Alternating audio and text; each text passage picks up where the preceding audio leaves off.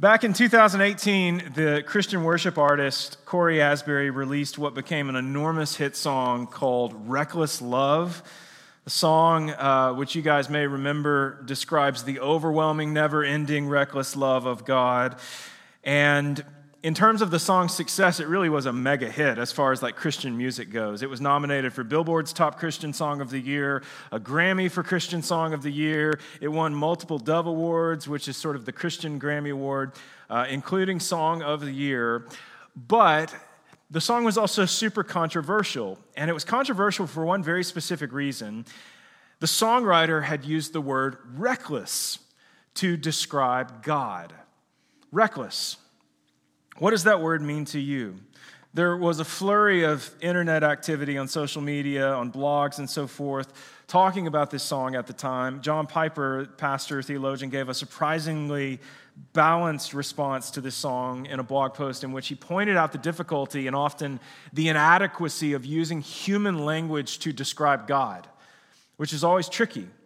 And he said, quote, "The reason the word reckless raises the question is because in modern English, you have to work really hard to put a positive meaning on the word reckless especially in relation to God. If you just click on a good thesaurus online and look at all the meanings associated with reckless, here they are audacious, brash, carefree, careless, daring, foolhardy, hasty, ill advised, imprudent, negligent, thoughtless, adventuresome, adventurous, breakneck, daredevil, desperate, devil may care, fast and loose, feckless, harebrained, headlong, heedless, helter skelter, hopeless, hot headed, inattentive, incautious, inconsiderate, indiscreet, kooky, mindless, playing with fire, precipitate, brash, regardless, uncareful, venturous, wild. Now, that is the general sense he says that one gets when one hears the term reckless driver. He doesn't care about what other people do or what he might do to other people. So, is this a way for us to describe not only God, but specifically the way that he loves? You're hopefully familiar with Jesus' parable of the prodigal son. Luke 15, in the parable, a young son dishonors his father by demanding that the father give him his inheritance early. And the father willingly gives him the money to the chagrin of others. And the young son takes his inheritance, he abandons his family, and he goes and spends all of his money on booze and women and who knows what else. However, when he finds himself penniless and destitute and genuinely considering eating pig slop, he decides in that moment that maybe he should eat his pride and go home. But he realizes that because of his dishonorable behavior that there's no way that he would ever be received back into the family as a son. He thinks if his father receives him at all, that maybe he would receive him back as a manual labor servant. And a, that was a prospect to him that seemed way better than the situation he was in at the time. You probably know how this ends. The father not only received the son back with open arms, but he also threw him a great party. To celebrate the fact that his son had come home, he extended grace, compassion, forgiveness to someone who had thoughtlessly betrayed him, which, by the standards of our culture, is foolishness or perhaps even recklessness. Why would you ever give someone who has hurt you or betrayed you or abused you or misused you a second chance? Tim Keller, in his fabulous book, The Prodigal God, examines this story in depth. But in particular, he looks at a word that we always use in relationship to this story, but it's a word not actually found in the biblical text, and it is the word prodigal. What in the world does that mean? What does prodigal mean? Why do we associate it with the son? Well, the word means reckless. It means reckless, especially in relationship to money. Someone who spends and spends without care is being prodigal. But Keller's twist on the story through his exegesis is that it's truly the father in the story who acts in a prodigal way. He willingly gives away his money to the son, and then, seemingly without consideration for how the son heard or betrayed him, or the potential that it could happen again, He not only receives him back in, but he goes to great expense to celebrate his son who has returned. The elder brother in the story looks at what his father has done and sees nothing but foolishness. He refuses to go into the celebration for his brother and tells his father, All these years I've been slaving for you and never disobeyed your orders, yet you never gave me even a young goat so I could go celebrate with my friends.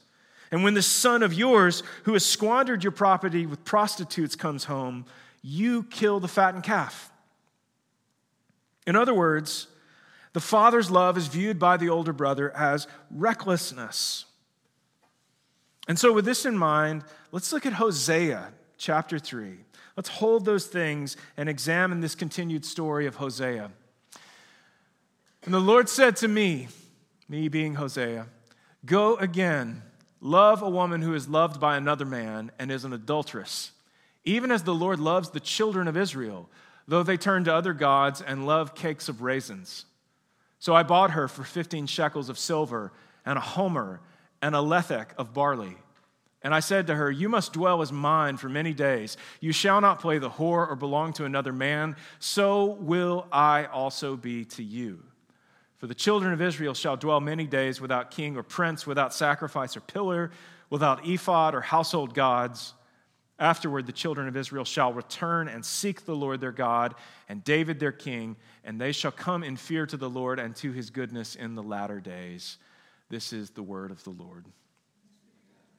So today we pick back up in the story of Hosea and Gomer. We first saw a piece of their story in chapter 1 but, but now something has transpired between where we left their story and where we pick it up today, right? So we saw a little biographical sketch of what God had called Hosea to do to marry a woman who was known to be promiscuous and to have children with her. We saw that in chapter one. In chapter two, what we realized is that that's exactly the relationship that God has had with Israel. That in many ways they have been promiscuous, not only sexually, but they've been promiscuous and going after all of these other gods and worshiping other gods, including Baal and Asheroth and others.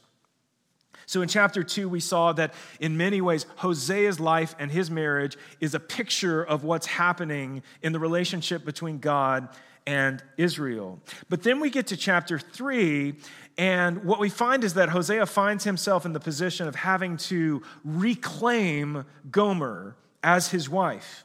And we don't have all the details here. We don't know exactly what has happened, but here's what we do know. First, we know that Gomer has been engaged in adulterous acts. Like, that's not new info for us, but we see it's still going on. And then, secondly, we know that Hosea literally has to purchase her out of the situation that she's in. In fact, we're given this specific amount that he pays 15 shekels of silver and a homer and a lethech of barley. So he gives some money and some grain in order to purchase her out of the situation that she's in. The traditional view among scholars is that Gomer has apparently fallen into some form of slavery. Maybe it's prostitution. We're not really sure. However, what's strange here is that the amount that Hosea pays for her is not really that great of an amount of money. And a lot of the historical data would support the notion that this is like maybe half of what an actual slave would have cost at this time. And, and so maybe that's pointing to just like the depravity of Gomer's situation, to the fact that her life wasn't even worth that much to the people that she was enslaved to. That Hosea could come and purchase her at a bargain, at a discount.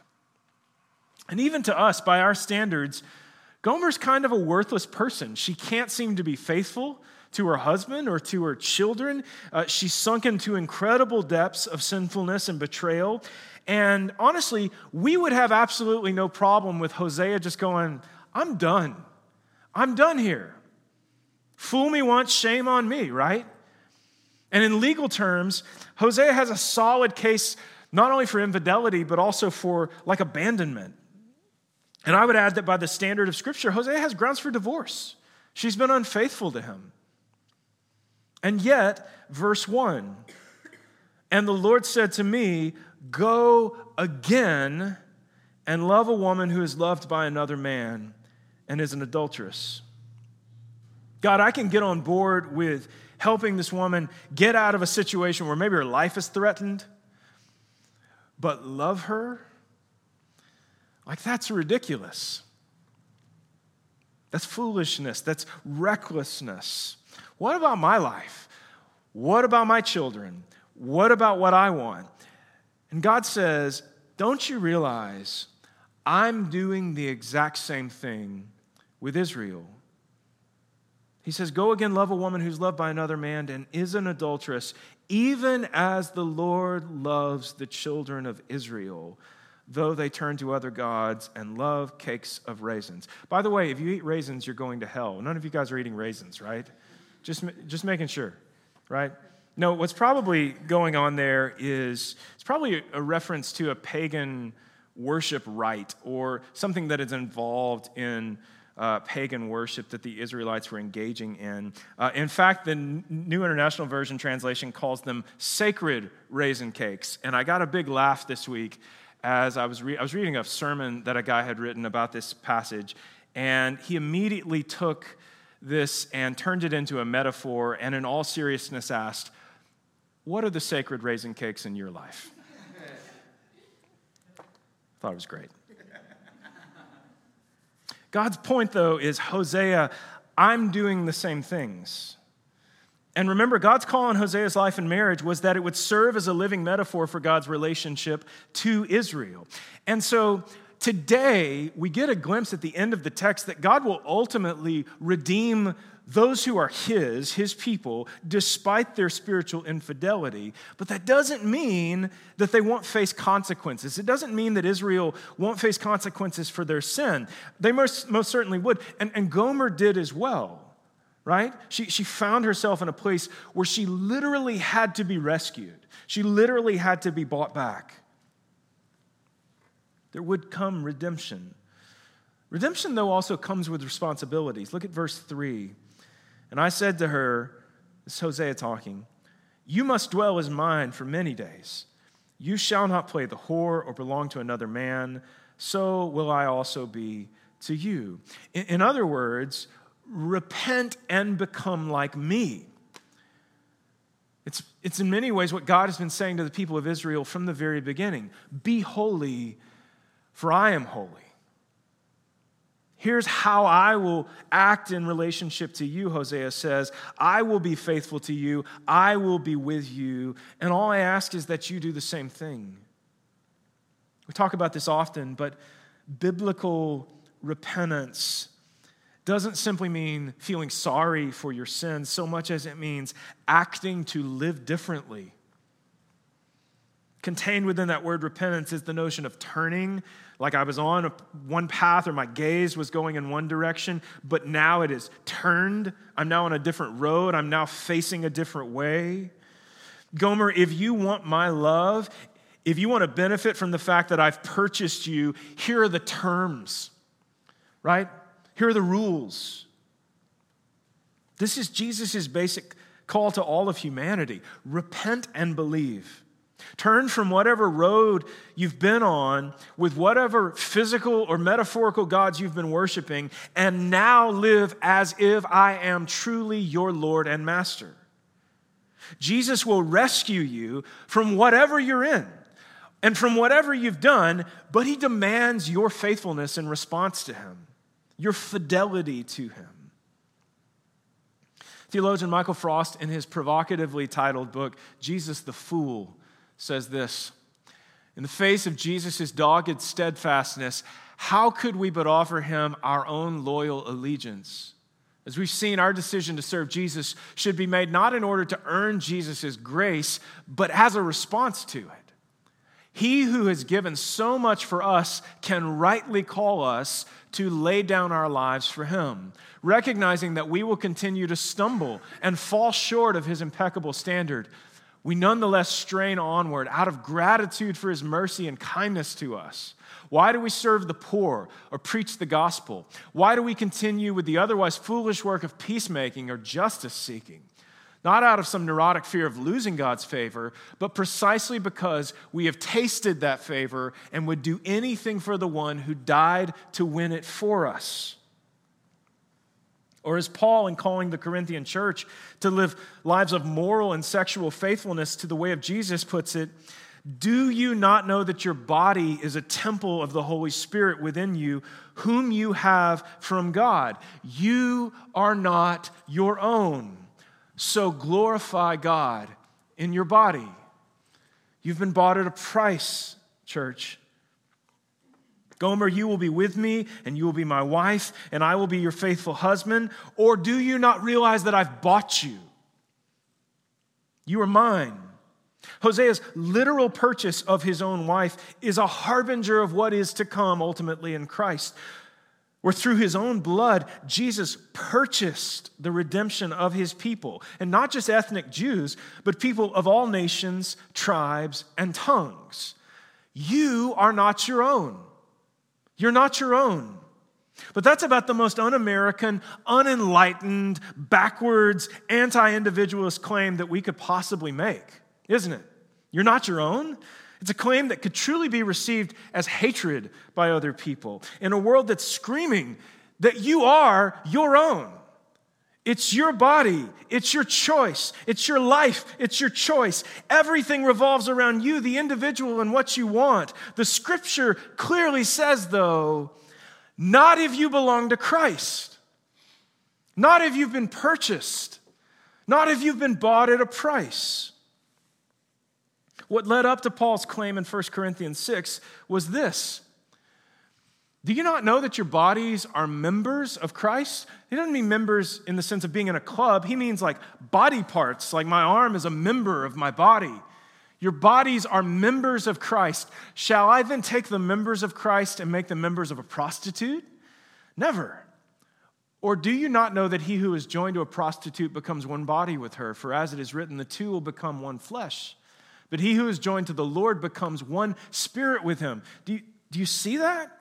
He who is joined to the Lord becomes one spirit with him. So he's taking this language that's most often pointing at marriage and the way that a man and a wife will become one flesh. And he's saying, if you have become one with Christ, then there is this one flesh thing that's going on there as well. But he who is joined to the Lord becomes one spirit with him. Flee from sexual immorality. Every other sin a person commits is outside the body, but the sexually immoral person sins against his own body. So, in other words, trusting Christ and faith doesn't just change us spiritually on like an intangible, sort of ethereal plane. No, according to Paul, we're physically changed.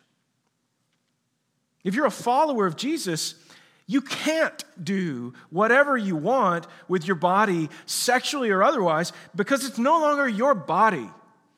Your body is now joined to Christ. You are now one flesh with Christ. This is a marriage, and the scripture describes us as the Gomer of the marriage. We're the ones who have been purchased and redeemed out of our sin, out of the place where we were enslaved to sin. But now the responsibility of fidelity falls on our shoulders. If, if you've been bought at a price, if you are in Christ, then the call is to be steadfast and faithful. This actually gives a great deal of context to what Paul says of marriage in Ephesians 5.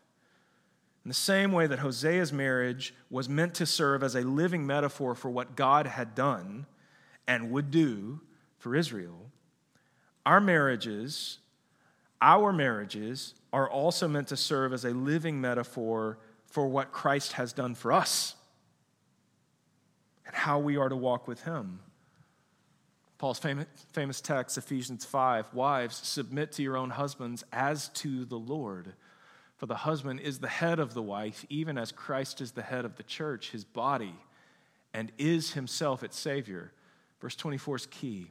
Now, as the church submits to Christ, so also wives should submit in everything to their husbands. Husbands, love your wives as Christ loved the church and gave himself up for her.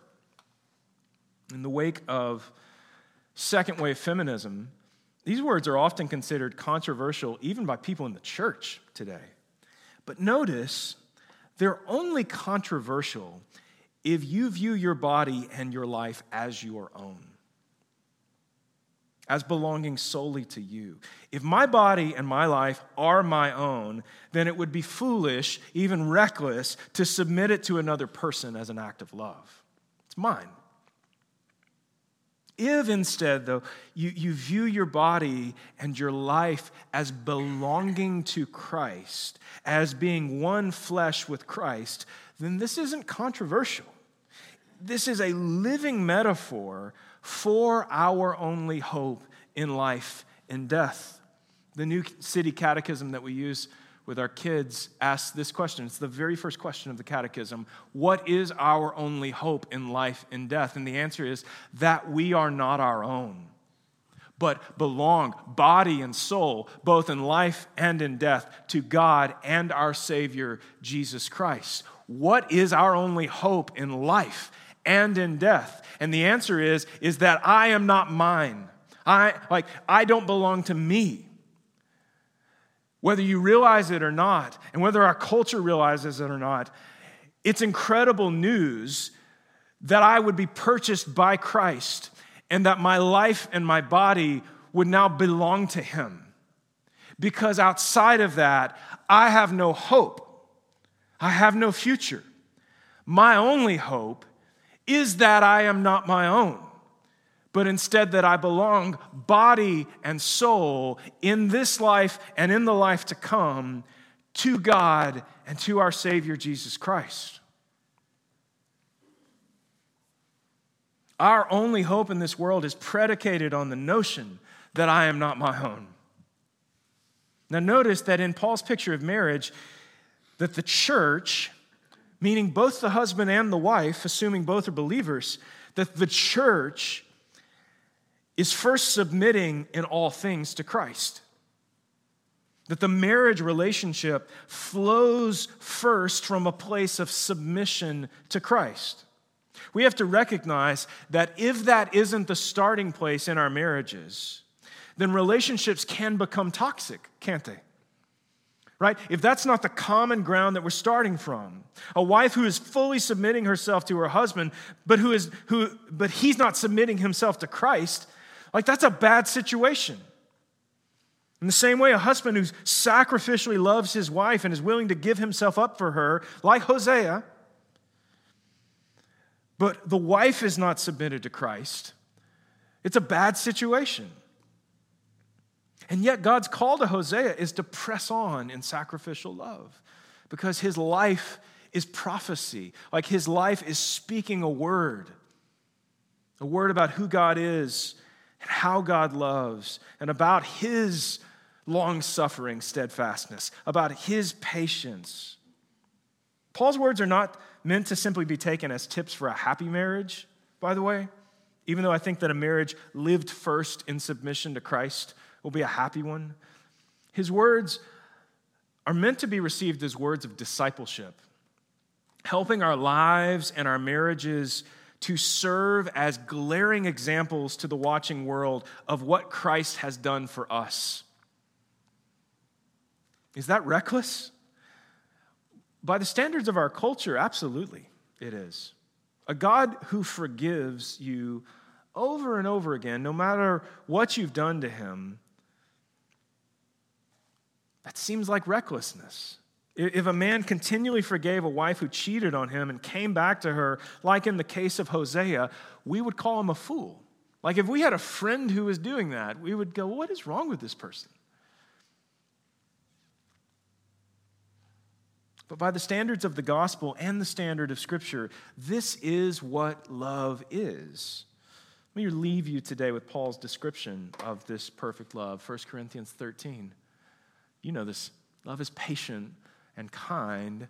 Love does not envy or boast. It is not arrogant or rude. It does not insist on its own way. It doesn't insist on its own way. It's not irritable or resentful. It does not rejoice at wrongdoing, but rejoices with the truth, the truth being the gospel. Love bears all things, believes all things, hopes all things, endures all things. Love never ends. Here's the realization for me, though if I'm on the receiving end of that kind of love, it feels perfect and appropriate.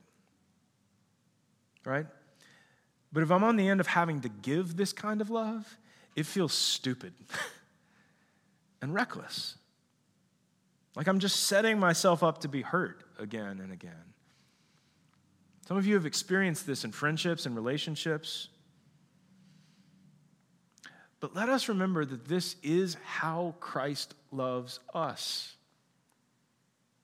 And that his desire is that our love for each other, both in marriage and also within the church, that our love for each other would be so different than the kind of love that is practiced and experienced by the rest of the world that it would be deeply compelling to those who witness it. And let us not be guilty of willingly and gladly receiving this kind of love while being totally unwilling to display it in our own lives and relationships. Justin spent all of last week talking about being imitators of Christ, right? He talked about the fruit of the Spirit this morning. Paul says the chief of these things is love. One way you can receive that is to think of it as the starting place. Where do I begin with all of this stuff? We begin by looking at the way that Jesus loves us and by seeking to love our spouses, our family, our neighbors, our coworkers, those around us in the same way. Who loved us to the point of death, even death on a cross, Paul says. And so this morning, let's close our time by just meditating on these words, on what this really looks like, by considering how incredible God's call is on the life of Hosea, how difficult and challenging it must have been, and yet how grateful we should be for the fact that even though we had no hope, even though we were simply our own, doing whatever we thought was best, that God, in His mercy and grace, sent His only Son so that we could be saved out of belonging to ourselves, so that we could become His, so that we could be called His beloved children and His people forever. Let us pray. Father, we thank you for your scripture this morning. Lord, we've looked at some texts that are challenging, and even though we maybe have not been able to engage them all fully, Father, I pray that we come away this morning with an understanding that in all things you are good and faithful. And that in calling us to ourselves, Father, you not only extend grace and forgiveness to us, but you call us to a new way of life. A way of life that's modeled on the life of Christ. Oh Lord, make us men and women who desire to be learners of Christ, who desire to spend time with Him not only in prayer and in worship and in meditation, God, but, but that we're digging into the Gospels, into the account of who He is and how He lived and what He did and what He didn't do and how He interacted with other people and the kind of love that He's exhibited for us by willingly going to His death on a cross so that we might be reconciled to the Father. Lord, forgive us when we fail you in this, as we so often do. We are so desperately in need of your grace on a daily basis. Father, help us to wake each morning and resolve to follow you to be characterized not by people, not as being people who just claim you, but to be characterized as people who are truly seeking to live out your love in our lives.